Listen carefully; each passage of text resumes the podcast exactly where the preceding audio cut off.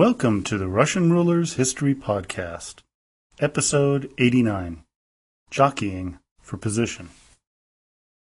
Well, before I get started, I want to say a couple things. First, I want to say thank you to Mike Duncan, The History of Rome.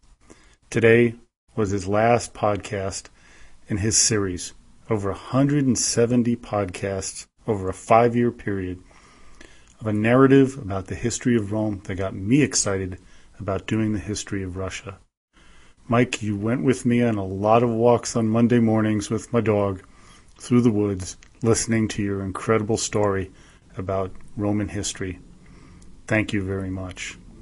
Secondly, during the time off I've just had, this podcast s- celebrated its second anniversary on April 30th. I really want to thank all of my listeners. I just look at the statistics when I download them and just am amazed at how many of you are following this podcast. And I just hope that it brings you a little bit of joy like it does to me every week. Thank you for all of you listening. In the last two episodes, we witnessed the end of the last Soviet ruler to be executed in Lavrentiy Beria. Only in office about a hundred days, he was double crossed by Nikita Khrushchev, who thought he was going to oust Malenkov. Also, we heard the so called secret speech given by Khrushchev denouncing the actions of Joseph Stalin and his cult of personality. Now, I think we need to summarize who was in charge of the USSR after the removal of Beria. Well, you have Vyacheslav Molotov, and he was the foreign minister. Next, you have Georgy Malenkov, and he was the chairman of the Council of Ministers. Nikita Khrushchev was the first secretary of the Communist Party, down the road a little bit. Then there were the Politburo members whose numbers were shrunk after Stalin died to kind of get rid of all those young Stalinists who had threatened the old guard. Now, the old guard included men like Lazar Kaganovich, Nicholas Bulganin, Anastas Mikoyan, Mikhail Pervukhin, and Clement Voroshilov. So basically, these are the men who collectively controlled and ran the Soviet Union starting in July of 1953 when Beria was ousted. But now the machinations and the backroom deals were just starting to get hot. Khrushchev was to dominate things, as was evident after a secret speech to the 20th Congress in 1956. While Khrushchev began to attempt to gather and expand his power base, a number of conservatives led by Molotov began to crumble. That was in 1956 here. But before we get into that, let's step back a bit and follow the events from 1953 to 1956. Now, the first standoff, so to say, for power after Beria's removal was between Georgy Malenkov and Nikita Khrushchev, which started in March of 1953, immediately after Stalin's death. On March 23rd, concerned about any one man ever having too much power, Malenkov was forced to relinquish his position as the head of the Secretariat, a position that was later handled or handed to Khrushchev, and this was done by the entire Presidium. Now, if you were a betting man in June of 1953, you would have given even money on Malenkov ending up on the upside of the power struggle. Khrushchev, uh, I would have given him five to one odds. But if you had inside information, you would have cleaned up, as Malenkov had a big problem, as he was unable to change the way he played the behind the scenes intrigue games within the Kremlin walls. He felt that he could use the same tactics that he used while Stalin was around, which of course was a big mistake. Another error in his ways was his promise to the Russian people to increase the Soviet economic focus on consumer goods while lessening the focus on heavy industry. While this might have been popular with the people, what Malenkov failed to realize was the inherent vested special interest groups, like the military, that were opposed to such changes.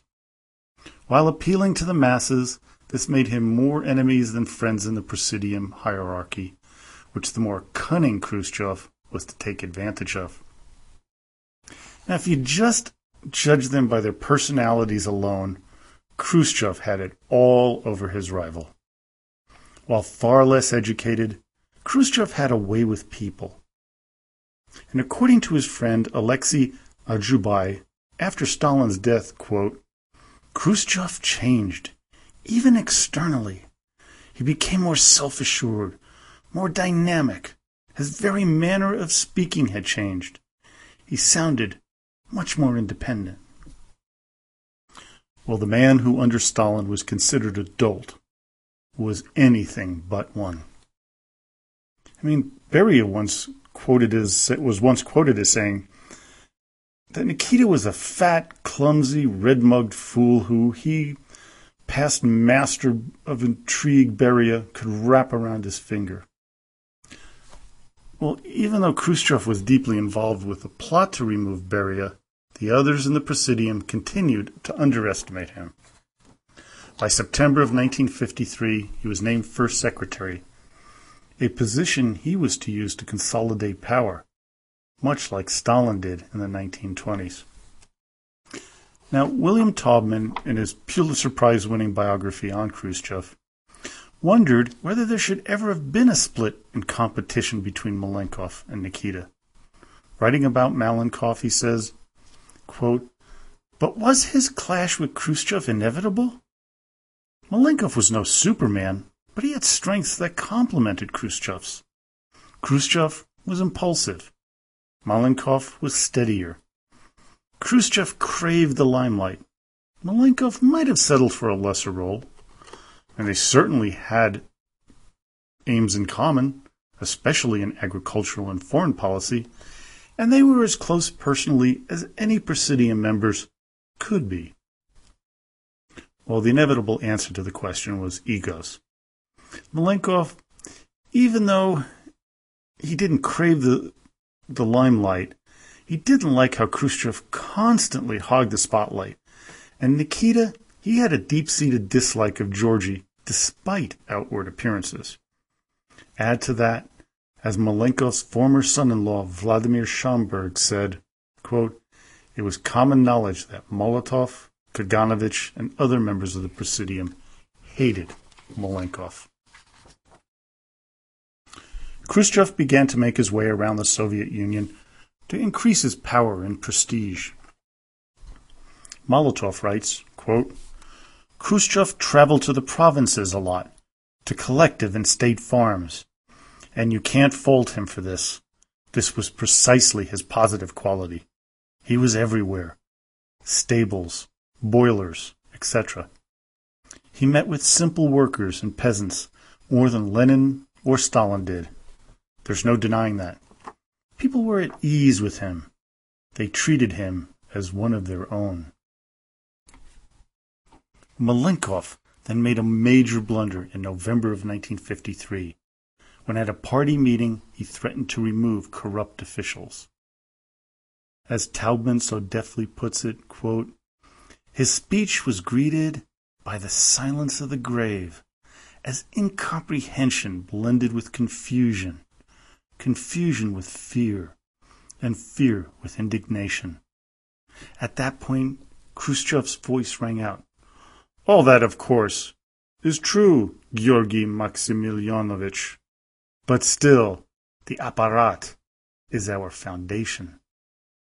At that, the hall exploded with enthusiastic applause. Khrushchev was also blunt with his assessment of the Soviet economy, especially agriculturally. He is quoted as saying, Comrades, this is already the 38th year of Soviet power. That's not a short amount of time. That means we should be ashamed to keep blaming Nicholas II. The man's been dead for a long time. Members at the meeting laughed. At another meeting, he said, The people put it to us this way Will there be meat to eat or not? Will there be milk or not? Will there be decent pairs of pants?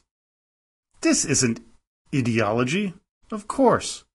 But what good does it do if everyone is ideologically correct but goes around without trousers? Laughter ensued, along with applause. You can see how Khrushchev was able to deftly communicate easily with his audiences. In 1954, Khrushchev came up with an idea, which was later to be proved as disastrous, although early on it reaped great rewards. This was to develop what they called the virgin lands. They were going to develop them agriculturally to stem the tide of hunger throughout the USSR. These lands were in Kazakhstan and Siberia. The Kazakh party leader, Shayakhmetov, objected, saying, Kazakhstan is for sheep, not for grain. The virgin lands mustn't be developed. Khrushchev then quickly replaced Shayakhmetov with Panteleimon Ponomarenko and made Leonid Brezhnev his deputy. An order was sent to develop 13 million hectares within two years by rallying 300,000 Komsomol volunteers to head to the Virgin Lands. What wasn't thought out fully was the reallocation of machinery from the regularly cultivated lands of the South to the new areas. This caused the inability to work and harvest the lands that not only were traditionally counted on to support the country, but it was the most fertile land, something that the virgin lands were certainly not. Another problem with the new lands was the unpredictable weather. It could go through long periods, sometimes years, of very low rainfall, which meant a boom or bust type of living for the newly arrived, and inconsistencies in grain delivery for the rest of the country. Molotov was the first to openly object to the use of the Virgin Lands, calling the project absurd. In his autobiography, Molotov said of Khrushchev at that period, Khrushchev was so carried away that he was like a runaway horse or like a cattle dealer, a small time cattle dealer. Without doubt, a man of little culture. A cattle trader, a man who sells livestock. Khrushchev, for his part, countered with attacks on Molotov, where he told the plenum Molotov didn't once visit the collective farm next door to his private dacha. He intimated to his comrades that Molotov was so far removed from the people that he had completely lost touch with them. Still, the two remained allies while they worked on ousting the man they mutually disliked, Malenkov. In the background, Khrushchev had his hand-picked KGB head, Ivan Serov, begin to privately blackmail Malenkov over his role in the Leningrad affair, which cost the lives of Kuznetsov and Voznesensky, among others. By April 1954, the Supreme Court of the USSR posthumously rehabilitated all those falsely accused in the Leningrad affair, which Malenkov had a lot to do with. Khrushchev by now had the backing of Molotov, Bulganin, Kaganovich, Voroshilov, and Mikoyan. He began to populate the party offices with men who were allies of his. So when Khrushchev went to Beijing to celebrate the fifth anniversary of the People's Republic of China, Malenkov was safely left behind in Moscow. By the plenum of January, he began to publicly denounce Malenkov. He accused Malenkov of being Beria's right-hand man. Molotov jumped in and added, Lavrenti and Georgy, Georgy and Lavrenti, they were always together, drinking, riding at the same car, at each other's dachas. The plenum then drafted a resolution that implicated Malenkov in the Leningrad affair, and Khrushchev blamed Malenkov for Beria's ill-thought-out plan to let go of East Germany. If this had been Stalin's time, Malenkov would have been liquidated. Under the new regime, he was merely removed from power. Over the years, he was moved further and further away from the center of power. Eventually, he became a devout member of the Russian Orthodox Church, and when he died, he was a reader in the church, an important yet lower position. Some have written that the removal from power and his subsequent rediscovering religion was a relief for a man so close to the pinnacle of power. Next in Khrushchev's crosshairs was Stalin's longtime right-hand man, Molotov. Good old stone arse. Initially, the two men respected each other, with Khrushchev being careful around Molotov, especially when it came to foreign policy matters. But that changed in 1954 when Khrushchev wanted to improve relations with Marshal Tito of Yugoslavia, someone Stalin wanted dead, and Molotov, being Molotov, followed his boss's lead even after his death. There were two main reasons why Khrushchev decided to try a rapprochement with Yugoslavia. One, to correct what was considered a policy mistake on Stalin's part, and the second, to begin the process of undermining Molotov. He knew that Stone Arse would show strong opinions about not repairing relations with Tito, as he was the main architect of the split between Belgrade and Moscow, under orders from Stalin, of course. Molotov wanted the Yugoslavs to come to Moscow, but Khrushchev said that they shouldn't, quote, come begging with their hats in their hands. So off to Yugoslavia they went. Only Molotov didn't come along. Khrushchev led the way and helped ease the tensions in May of 1955. According to Taubman, quote, Molotov's complaint that the Presidium decided Yugoslav issues in his absence prompted this profound exchange. It was an exchange during a Presidium meeting between Molotov and, and Khrushchev. Khrushchev, we told you before you left. Molotov, what I said is a fact. Khrushchev, what we're saying is a fact. The question of whether Molotov deviated from the party line triggered this colloquy. Khrushchev, you were against. Molotov, I expressed my point of view. Khrushchev, flashing the biting humor that was a strong source of his appeal. All the sword soldiers are out of step. Turns out, only Molotov is in step. From here, others began to jump on the bash Molotov bandwagon. Malenkov, who was still at that time trying to get back in Khrushchev's good graces, helped pound Molotov in revenge for his bashing. Kaganovich backed Khrushchev by saying, Comrade Khrushchev carries out his work intensively, steadfastly, actively, and enterprisingly, as befits a Leninist Bolshevik and Central Committee First Secretary. The butt kissing was just getting started. Molotov knew he was in trouble, which caused him to backtrack. Quote, I consider the Presidium has correctly pointed out the error of my position on the Yugoslav question. I shall work honestly and actively to correct my mistake. To which Khrushchev replied, For thirty-four years he sat in the Politburo, and then for ten years he talks nonsense. Why don't you retire? We'll give you a good pension. We'll respect you, but don't interfere with our work. Another issue that Khrushchev jumped on was the way that Molotov seemed to be totally out of touch with the sufferings of the Russian people. Stalin was infatuated with massive government buildings, showing off to the rest of the world. Khrushchev remembered a comment that Stalin had made. What will happen if visitors walk around Moscow and find no skyscrapers?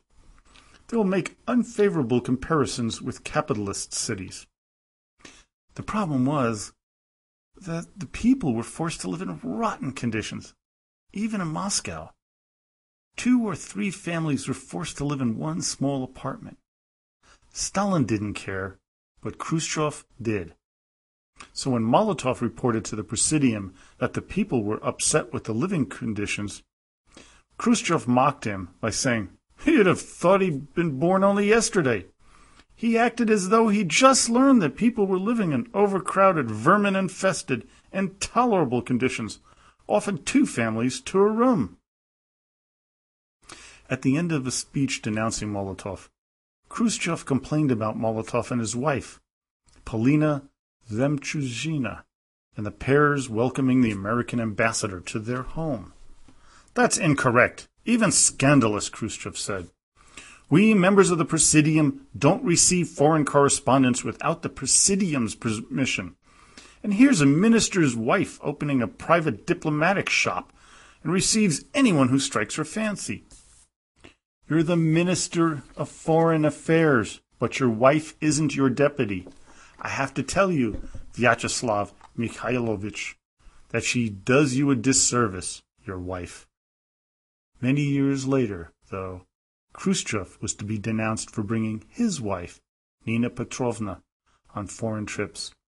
But now it was his time to put the screws on his opponents. Molotov was still on the Presidium, but his influence was greatly diminished after this bashing by Nikita. Khrushchev now turned to finally dismissing the influence of Stalin at the 20th Congress of the Soviet Communist Party, which started on February 14, 1956. Now, I've already read an abridged version of the speech given by the first secretary, but if you haven't heard it, go back and listen to it now, because it's really important to hear the words of Nikita Khrushchev at that time. What started it all, though, were the first words Khrushchev said to start the meeting. Quote, in the period between the 19th and 20th Congresses, we have lost distinguished leaders of the communist movement. Joseph Vissarionovich Stalin, Klement Gottwald, and Kyuichi Tokuda. I ask everyone to honor their memory by standing. The attending delegates were stunned.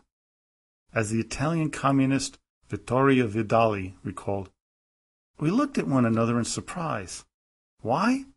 Who was Tokuda? What a strange tribute this was, made in such a hurry. It was almost as if he were afraid of the dead, or ashamed to mention them. Vidali may not have understood what was going on, but the Presidium, and in particular Khrushchev, did. They were there to tear down the man who had controlled everything before Stalin. The Congress was completely planned out, and over the next 10 days of meetings, things were slowly taking apart the cult of the individual, laying the groundwork for never letting one man take that kind of control again.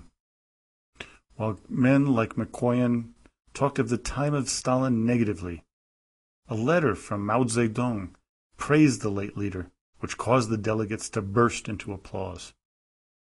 It was on the tenth and final day that the secret speech was given to a stunned audience.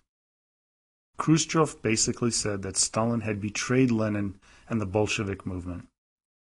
The speech by Nikita was, as Taubman puts it, was the bravest and most reckless thing he ever did. It shook the communist world to its core and made Khrushchev numerous enemies. Men like Voroshilov, Kaganovich, Molotov and Malenkov, who were called out during the speech and vilified, knew that they had to take Khrushchev out. In his attack of Voroshilov, he yelled at him, Hey, you, Klim, cut out the lying. You should have done it long ago. You're old and decrepit by now. Can't you find the courage and conscience to tell the truth about what you saw with your own eyes? Voroshilov was stunned and red in the face because of the attack.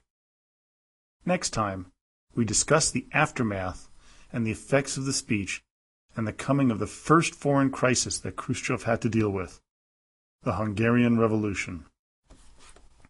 Well, I hope you enjoyed today's podcast. Uh, anybody who hasn't given me a rating on iTunes, I'd really appreciate it. It really helps move me up the rankings and gets more listeners to be aware of the podcast. Of course, you can always please, you know, just visit our fellow listeners at the Russian Rulers History Podcast Facebook group or go to the website at russianrulershistory.com where you can ask a question, leave a comment, or make a suggestion. But now, as always, до свидания и спасибо большое.